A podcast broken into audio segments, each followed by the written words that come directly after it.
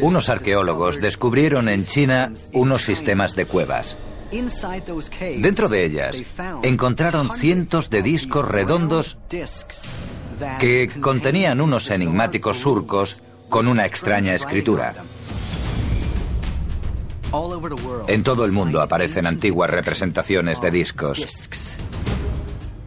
Y no solo aparecen representados, también aparecen verdaderos artefactos. Según las leyendas locales, el disco del Sol fue transportado a través de estos túneles hasta un destino desconocido. El disco podría ser un método para comunicarse con el propio Dios. Una especie de interruptor divino que las civilizaciones antiguas podían pulsar para conectar con los dioses. Quizá los propios discos sean extraterrestres o estén imbuidos de algún tipo de inteligencia extraterrestre. ¿Quiénes eran? ¿Por qué vinieron? ¿Qué dejaron tras de sí? ¿A dónde se marcharon? ¿Volverán? Alienígenas. Los discos alienígenas.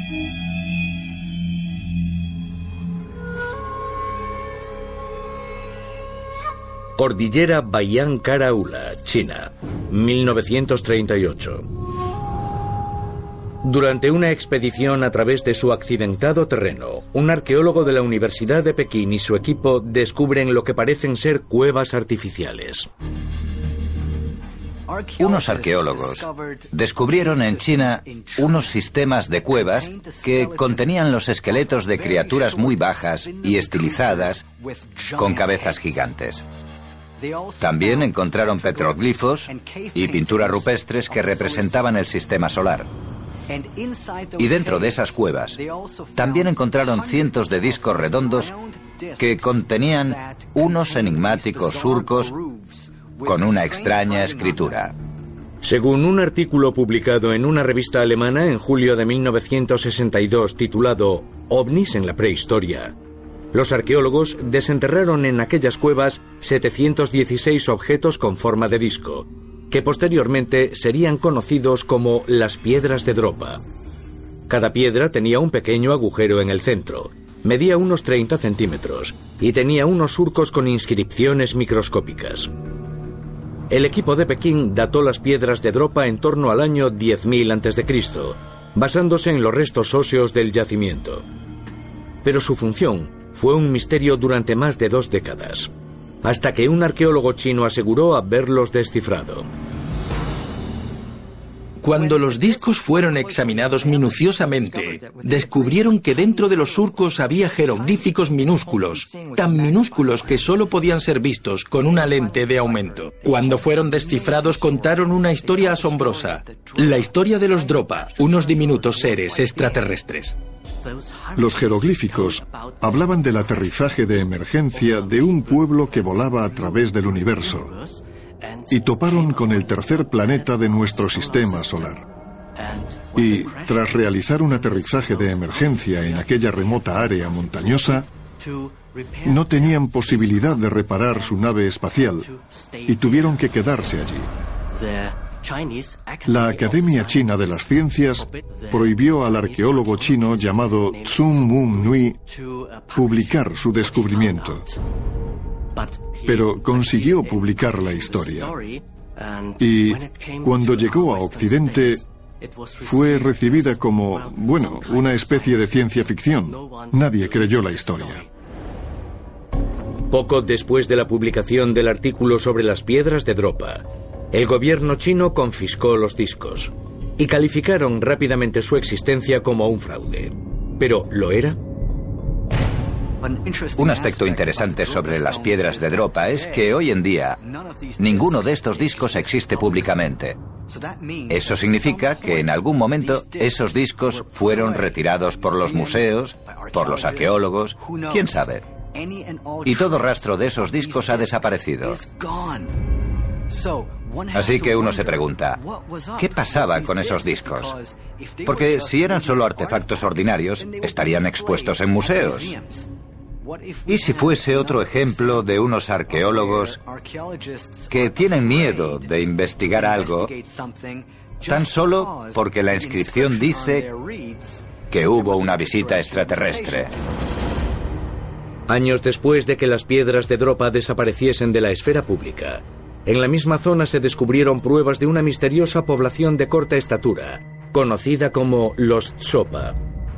Eso podría aportar credibilidad al informe de los arqueólogos de Pekín, en el que afirmaban haber encontrado esqueletos de 90 centímetros de apariencia humana en las cuevas que contenían las piedras de Dropa.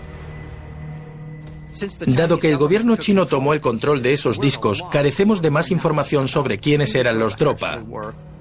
Pero la razón por la que deberíamos prestar más atención a la historia de Dropa es porque en 1995 se descubrió que un grupo de gente vivió muy cerca del incidente Dropa. La persona más alta de ese grupo medía poco más de un metro, exactamente la descripción que se daba de los seres de Dropa. Dado que esa tribu encajaba con la descripción de los Dropa, uno se pregunta, ¿eran descendientes de los seres de Dropa? Si la información publicada sobre los discos de Dropa es cierta, ¿es una prueba de la presencia de tecnología alienígena en la Tierra? Las referencias a artefactos con forma de disco relacionados con seres de otros mundos pueden encontrarse a lo largo de toda la historia de la humanidad. En todo el mundo, sin importar en qué continente, se encuentran antiguas representaciones de discos. Y no solo aparecen representados, también aparecen verdaderos artefactos. En el imaginario de la antigüedad los discos aparecen en todas partes relacionados con seres celestes o extraterrestres. En el arte cristiano vemos discos en el cielo que parecen naves u ovnis. Los chinos representaron a sus dioses volando en discos. Ve santos con halos que simbolizan la expansión de la conciencia y la conexión con otros mundos. Los egipcios también llevaban discos de oro en sus cabezas. Siempre que vemos esos discos, simbolizan su conexión con otros mundos. Los discos han sido artefactos cruciales en prácticamente todas las culturas de la antigüedad. Los discos se consideraban puntos de comunicación con lo divino. Los discos eran reverenciados como puntos de conexión con sus dioses creadores. Cuando observamos la presencia casi universal de la forma de disco en tantas culturas antiguas, vemos que desafía la idea común de que tan solo son artefactos inútiles.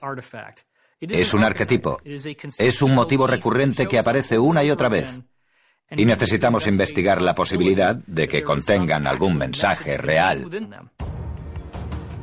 Existe una conexión entre las piedras de Dropa, supuestamente encontradas en las montañas de China, y los artefactos con forma de disco sobre los que se ha escrito en culturas de todo el mundo?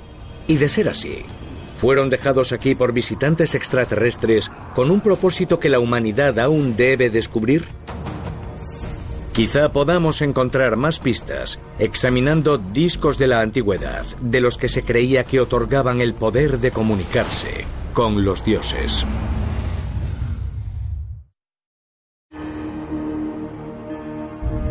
Festo Creta, 1908. Durante la exploración de las ruinas de un antiguo palacio minoico datado en el siglo XVII a.C., el arqueólogo italiano Luigi Pernier desentierra un disco de arcilla con una extraña escritura. Más de 100 años después de su descubrimiento, los investigadores aún no están seguros de quién creó este misterioso disco ni de cuál era su propósito, o cuál es el significado de los símbolos escritos en él. En cierto sentido, el disco de Festo es interesante por lo que no sabemos. Lo que sí sabemos es que procede del templo de Festo, un templo minoico, y nos gustaría saber más sobre la civilización minoica, su escritura y su cultura. Es en sí misma una cultura muy misteriosa. Y el disco añade otra capa de misterio. Estaba en uno de sus templos, pero no se parece a nada de lo que conocemos de la civilización minoica. ¿Procede de una época muy antigua? ¿Fue traído por un grupo procedente de otro lugar que lo consideraba lo bastante importante y sagrado como para ponerlo en un templo? En todo el mundo no hay ni un solo académico que pueda decir cuál es el origen del disco de Festo. La arcilla de la que está hecho no es minoica. Nadie conoce el origen del lenguaje en el disco de Festo. No se parece a nada minoico. Durante los últimos 100 años, ha habido 40 intentos académicos fallidos de decodificar o descubrir el lenguaje del disco de Festo. Hasta que, en 2008, unos profesores de la Universidad de Creta y la Universidad de Oxford descifraron la primera frase que dice, la diosa madre del más allá. Ven patrones en la estructura del lenguaje, pero todos admiten que no se puede comprender el 100% de nada. El disco de Festo está escrito en unos curiosos jeroglíficos que incluyen representaciones de hombres peinados con crestas mohawk y otras imágenes. Una de las figuras incluso parece un platillo volante. Aunque el disco de Festo fue descubierto en Creta, sabemos que la escritura que contiene no es minoica. Se cree que podría haber sido hecha con tipos móviles, aunque no fueron inventados hasta 1500 años después. Eso abre la posibilidad de que los minoicos estuviesen en contacto con otros seres más avanzados, quizá incluso extraterrestres, que lo habrían creado como una especie de disquete o disco de información que pudiese ser descifrado más adelante. Según la teoría de los antiguos astronautas, la única razón por la que algunas reliquias de la antigüedad se volvieron sagradas era su conexión con alguien que descendió del cielo. Según las mitologías minoicas, el conocimiento que adquirieron en un principio les fue proporcionado nada más y nada menos que por los hijos del cielo. ¿Podían los minoicos estar en contacto con seres avanzados que los visitaron desde el espacio exterior? ¿Podría el misterioso disco de Festo que fue encontrado en un palacio minoico de hace 4.000 años ser de origen extraterrestre? ¿Y podría estar conectado con las piedras de Dropa, descubiertas en China?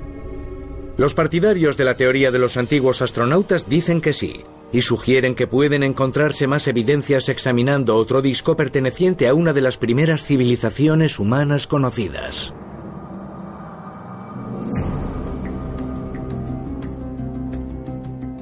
Tel Abu Jabba, Irak. En el desierto iraquí, a tan solo 29 kilómetros al suroeste de Bagdad, se encuentran las ruinas de la antigua Babilonia. En 1881 los arqueólogos que excavaban el yacimiento encontraron decenas de miles de tablillas de piedra datadas en el siglo VI a.C. Entre los hallazgos había una talla en bajo relieve que representaba al dios del sol de Mesopotamia, Shamash. Esta es la tablilla babilónica de Shamash que tiene este disco central aquí, con el dios Shamash aquí y unos seres humanos aquí. Lo que es genial de esta representación es que Shamash se muestra como si fuera una especie de gigante, porque es mucho más grande que las demás personas representadas. El recinto tiene una especie de conexión con el cosmos porque incluye representaciones de la Luna, el Sol y Venus. Pero lo que me parece realmente genial es que aquí arriba aparece este ser celestial que está sosteniendo este disco. El hecho de que este ser celestial tenga estas dos cuerdas unidas a este disco me lleva a pensar en una tecnología incomprendida. El disco del Sol en la tablilla de Shamash se describe así en el texto que hay debajo. El disco fue enviado allí o puesto allí para ser venerado en el lugar de Shamash. Para los antiguos babilonios era el punto de acceso para comunicarse con sus dioses. En concreto con Shamash, el dios del sol. Podría ser una forma de comunicarse con el propio dios. Es una especie de tecnología. Podemos verlo como un interruptor divino que los antiguos babilonios o sumerios podían pulsar para conectar con el Shamash. Si el disco del sol representado en la tablilla fuese encontrado en las ruinas de Babilonia, ¿descubriríamos que es algún tipo de artefacto tecnológico? Quizá podamos encontrar más pistas examinando la historia de un gobernante inca que portaba un disco que le permitía ejercer el poder de los dioses.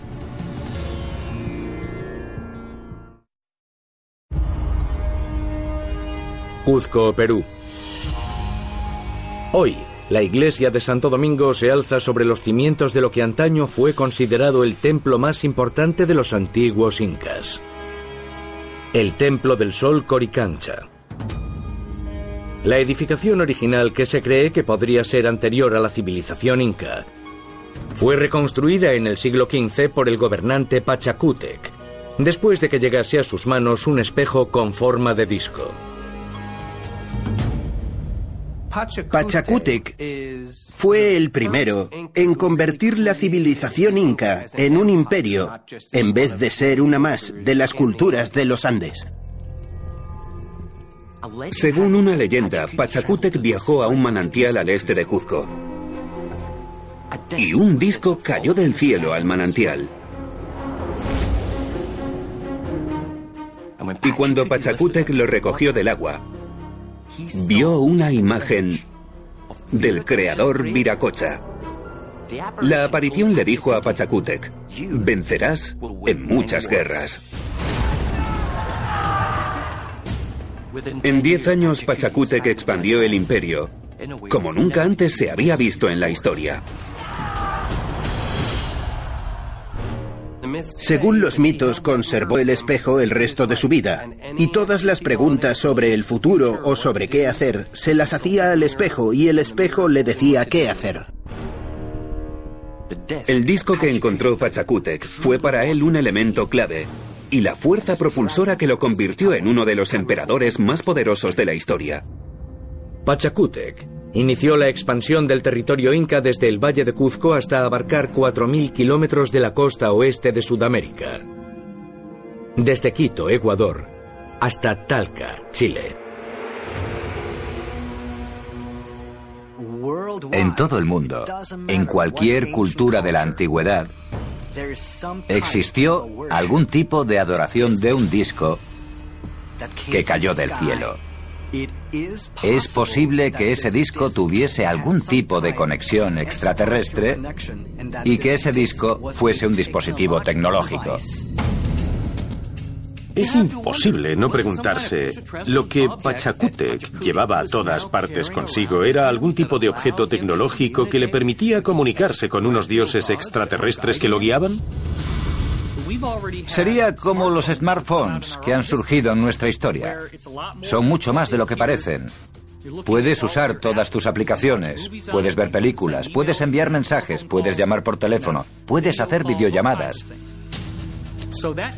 Y ese disco podría haber sido algo con muchos circuitos informáticos en su interior, algo con muchas más capacidades de las que podríamos imaginar. Si los relatos sobre el disco de Pachacútec son ciertos, ¿pudo contener algún tipo de tecnología alienígena? Según la teoría de los antiguos astronautas, podemos encontrar más pruebas de la existencia en la Tierra de discos extraterrestres en la región montañosa de Ayumarca, en Perú. En el yacimiento conocido por sus habitantes como la Puerta de Ayumarca o Puerta de los Dioses, existe una enorme estructura con forma de puerta de 7 metros de alto tallada en una ladera rocosa. En su interior hay una abertura más pequeña con forma de T de unos 180 centímetros de alto con una hendidura circular en su centro. Según las leyendas locales, los dioses la usaban como portal estelar por el que iban y venían. Abrían la puerta con un disco que situaban en un pequeño espacio tallado dentro de la puerta. Otro de los relatos cuenta que un alto sacerdote llamado Amaru Meru utilizaba un disco para abrir esa puerta. Era su ordenador o su llave para abrir ese portal dimensional. Una vez más, el disco es la clave. Parece tratarse de una tecnología extraterrestre con forma de disco y al insertar ese disco en la puerta, el portal se abriría. Esa zona circular se ha encontrado en la ubicación de la puerta. Y eso sugiere que podría haber cierta veracidad en esas antiguas leyendas.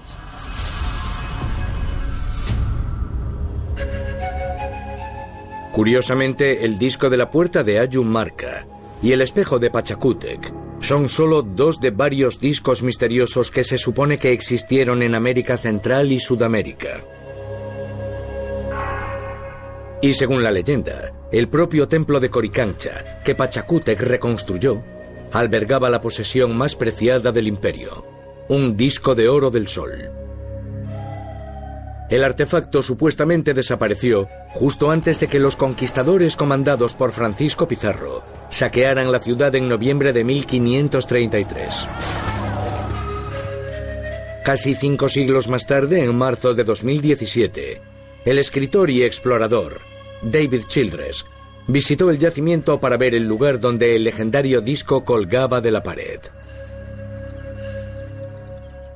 Se cree que en este punto del templo de Coricancha estaba colgado el disco del sol de dos metros de diámetro y había una larga cuerda que pasaba por todos estos agujeros y sostenía el disco en su sitio, aquí, en el centro del templo de Coricancha, en Cuzco. Según la leyenda inca, el disco del sol existía desde el origen de la civilización humana. Lo describían como un artefacto hecho de un material dorado translúcido procedente de los cielos. Los incas decían que el disco representaba a Viracocha, la deidad creadora, la deidad suprema. Y de hecho, prácticamente todas las culturas andinas de la antigüedad también adoraban a Viracocha bajo distintos nombres, como la deidad creadora. Según la leyenda, después de que Viracocha crease la luna y el sol, creó al primer hombre y la primera mujer, Manco Cápac y Mama Oclo. Lo primero que Viracocha ordenó a Manco Cápac que crease en la tierra fue el disco del sol dorado de los incas. El disco del sol era la manifestación material del creador en la tierra. Los incas creían que estaba imbuido de fuerzas sobrenaturales y transdimensionales y que era el punto de comunicación con el propio creador. Era como una conexión de banda ancha con Viracocha. Hay historias que narran que Viracocha bajó de los cielos con fuego y humo. ¿Es posible que nuestros ancestros confundiesen una máquina voladora con un dios? Los gigantescos discos dorados atribuidos a ese ser extraterrestre supuestamente tenían el poder de curar enfermedades y ayudar a los chamanes a alcanzar un plano superior de conciencia. Los incas creían que el disco del sol tenía el poder de ayudarlos a cambiar el clima o detener las catástrofes. Si sufrían un gran terremoto o inundaciones terribles, creían que podían acudir al disco del sol y pedirle ayuda. No puedes evitar preguntarte, ¿era el disco del sol de los incas algún tipo de dispositivo de comunicación con extraterrestres?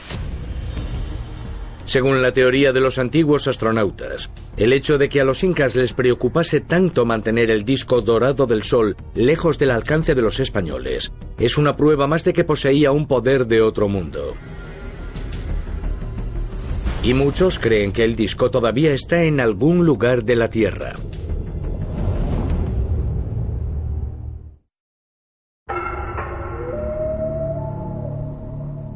En el exterior de las ruinas de Sacsayhuamán, a solo dos kilómetros y medio del templo de Coricancha, en Cuzco, existen entradas poco conocidas a pasajes subterráneos datados en el período inca. Muchas de estas entradas han sido tapiadas y selladas como medida de seguridad, pero algunas siguen siendo accesibles. En 2017, David Childress visitó el yacimiento de uno de los túneles que siguen abiertos. Hay un laberinto de túneles debajo de Cuzco y se extienden cientos de kilómetros en todas direcciones. Algunos de ellos incluso se cruzan.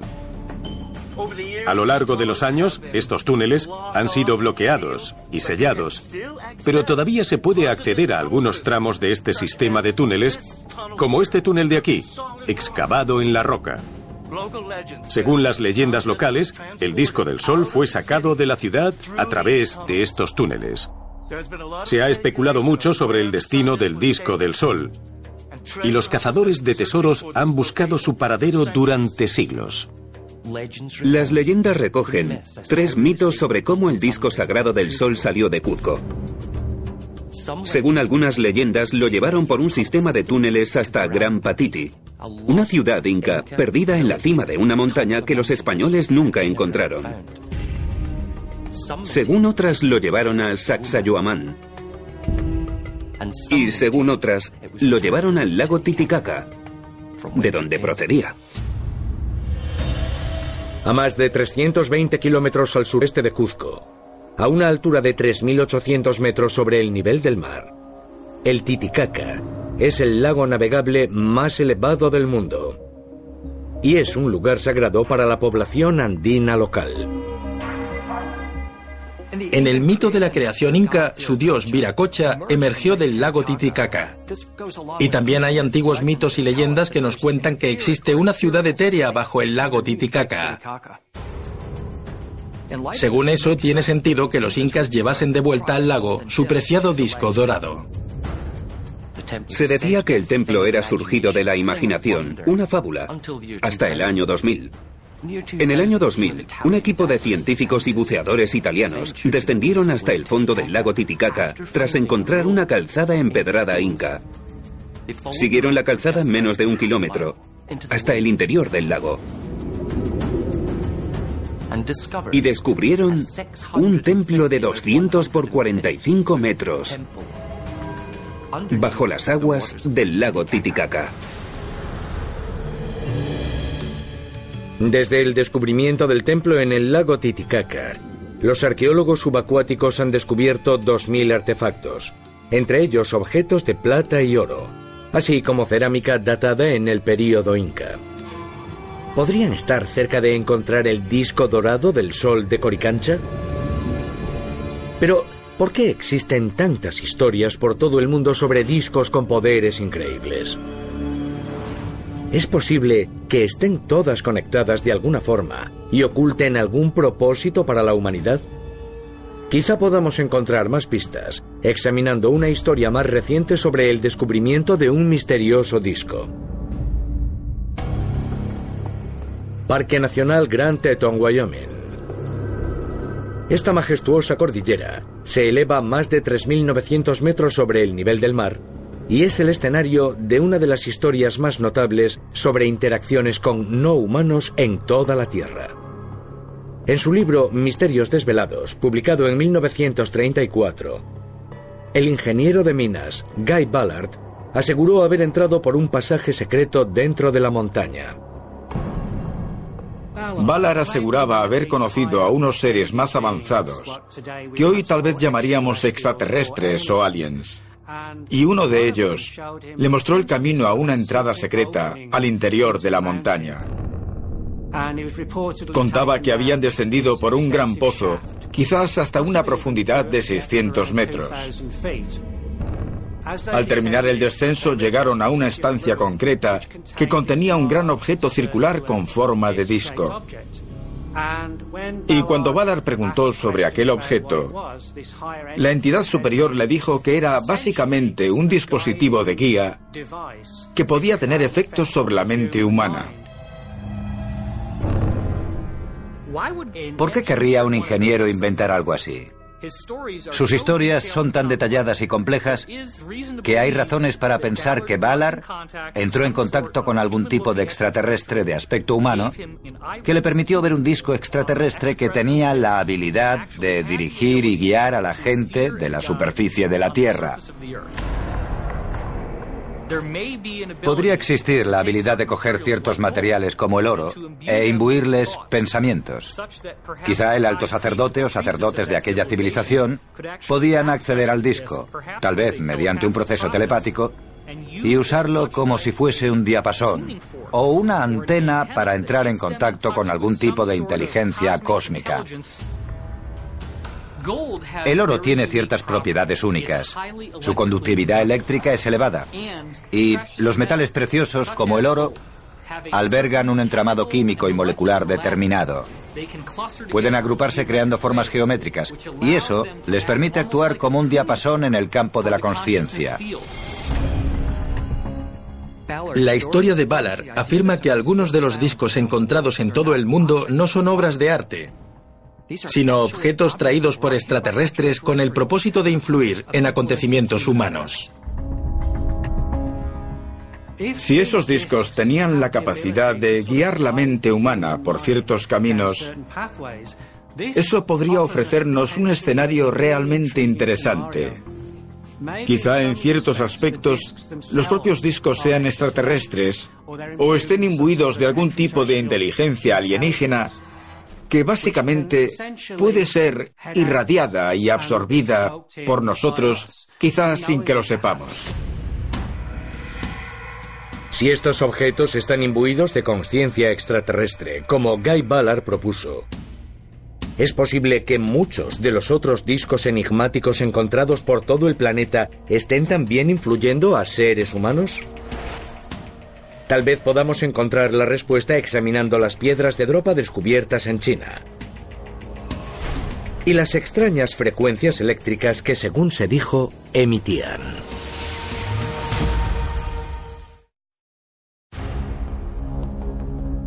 Espacio Interestelar, junio de 2017. A 21.000 millones de kilómetros de la Tierra, la sonda Voyager 1 de la NASA prosigue su camino hacia lo desconocido.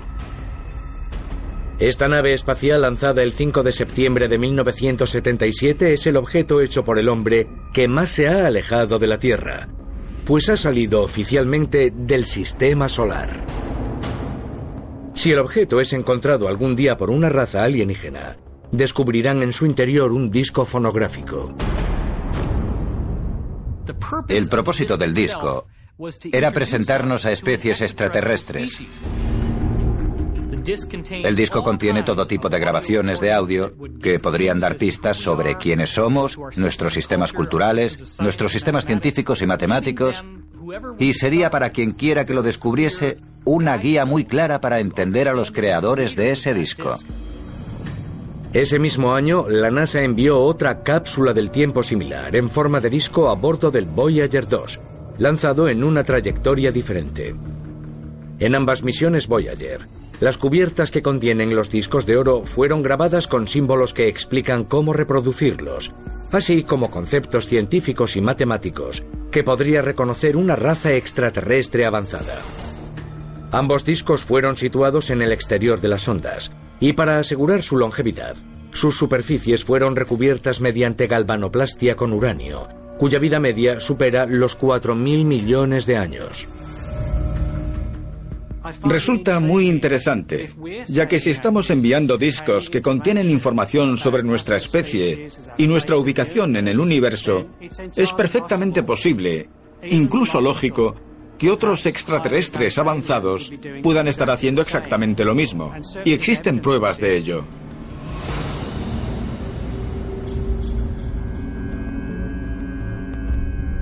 Xi'an, China, 1974. En el Museo Bampo, el ingeniero austríaco Ernst Begerer fotografía un expositor que muestra dos extraños objetos circulares. Le dicen que son piedras de dropa, los misteriosos discos descubiertos en una cueva en 1938 que los chinos rápidamente consideraron un fraude. Misteriosamente, en cuanto el rumor del hallazgo empieza a extenderse, los discos son retirados del museo. En la primavera de 1994 fui al Museo Bampo y hablé con el entonces comisario del museo y me contó una historia muy extraña sobre lo que había pasado unos días después de la visita del ingeniero Weigerer al museo. Unos días después, la que entonces era gerente del museo y dos discos de piedra que estaban en exposición desaparecieron sin dejar rastro. Mientras investigaba la historia de las piedras de Dropa para su libro El Roswell chino, Harwin Hausdorff descubrió en la revista soviética Sputnik un artículo que detallaba unas pruebas realizadas a los discos. Tras la publicación de la historia en 1962, el científico ruso Vyacheslav Saizev pidió permiso para estudiar los discos. Además de determinar que estaban formados por cobalto, hierro y níquel, el científico descubrió que las piedras emitían una señal. Unos científicos acreditados notaron que las piedras dropa emitían una extraña corriente electromagnética cuando la rotaban. Y descubrieron que al poner las piedras sobre un tocadiscos común y rotarlas con la aguja sobre ellas, creaban una energía eléctrica. Supuestamente los discos fueron devueltos al gobierno chino, antes de que pudiesen analizar más detalladamente esa frecuencia. Con un examen más detallado, esa energía eléctrica podría ser una especie de frecuencia de radio o una señal que podría ser descifrada. Y es curioso que estemos haciendo cosas muy parecidas con los discos dorados que enviamos en la Voyager 1 y la Voyager 2 de la NASA.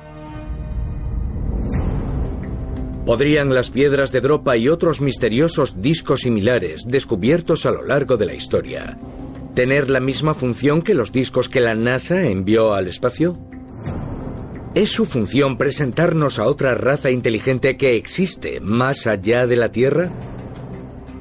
¿O revelan las historias sobre sus poderes sobrenaturales un propósito más profundo? Quizá podamos encontrar más pistas examinando un disco codificado que no fue encontrado en una cueva, sino en un campo de cultivo en Inglaterra.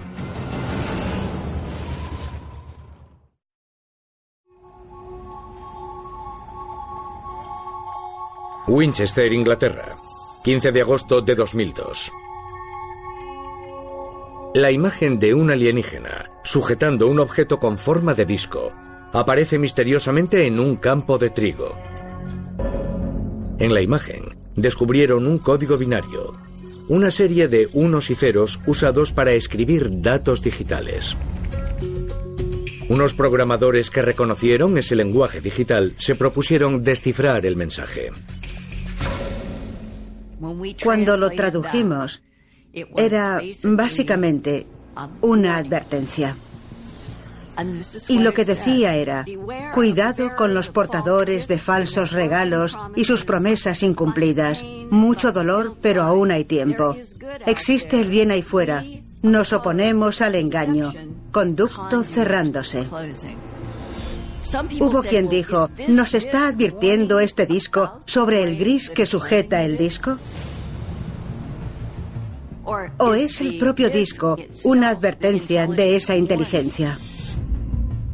El disco formado en ese campo de cultivo, que parece contener información codificada, en teoría debería ser algún tipo de esfuerzo de unos extraterrestres para comunicarse con nosotros y darnos información que piensan que necesitamos, y podría ser una advertencia para nosotros. Contienen los numerosos discos misteriosos encontrados por todo el mundo como el disco representado en el Círculo de los Cultivos de Winchester, Advertencias para la Humanidad. Podrían contener información esencial para la supervivencia futura de la humanidad. Los discos son mensajes que nos dejaron razas extraterrestres porque intentan decirnos cosas. Y estamos obligados a descubrir qué son y es terrible que en muchos casos los gobiernos hayan confiscado esos materiales y esos artefactos y no dejen que nadie lo sepa. Tenemos que pensar que es posible que dejasen esos discos aquí para nosotros y que estén aquí para influirnos y guiarnos.